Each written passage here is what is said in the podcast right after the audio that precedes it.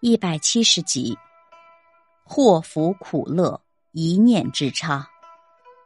原文：人生福境祸趋，皆念想造成。故世事云：利欲自然即是火坑，贪爱沉溺变为苦海。一念清净，烈焰成池；一念惊觉，传登彼岸。念头稍异。境界顿殊，可不慎哉。原文的意思是：人的幸福与苦恼是由自己的观念造成的。所以，释迦牟尼佛说，名利的欲望太强烈，就等于是火坑；贪婪之心太强烈，就等于沉入苦海。只要有一丝纯洁观念，就会使火坑变成水池。只要有一点警觉精神，就能使火海变成乐园。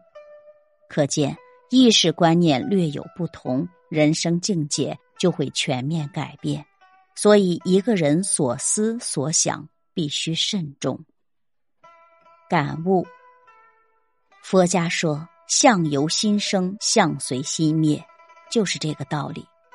人一旦起了利欲之念，心马上就会变成火一般炽烈的贪婪，这时你的人生幸福也就坠入痛苦地狱中。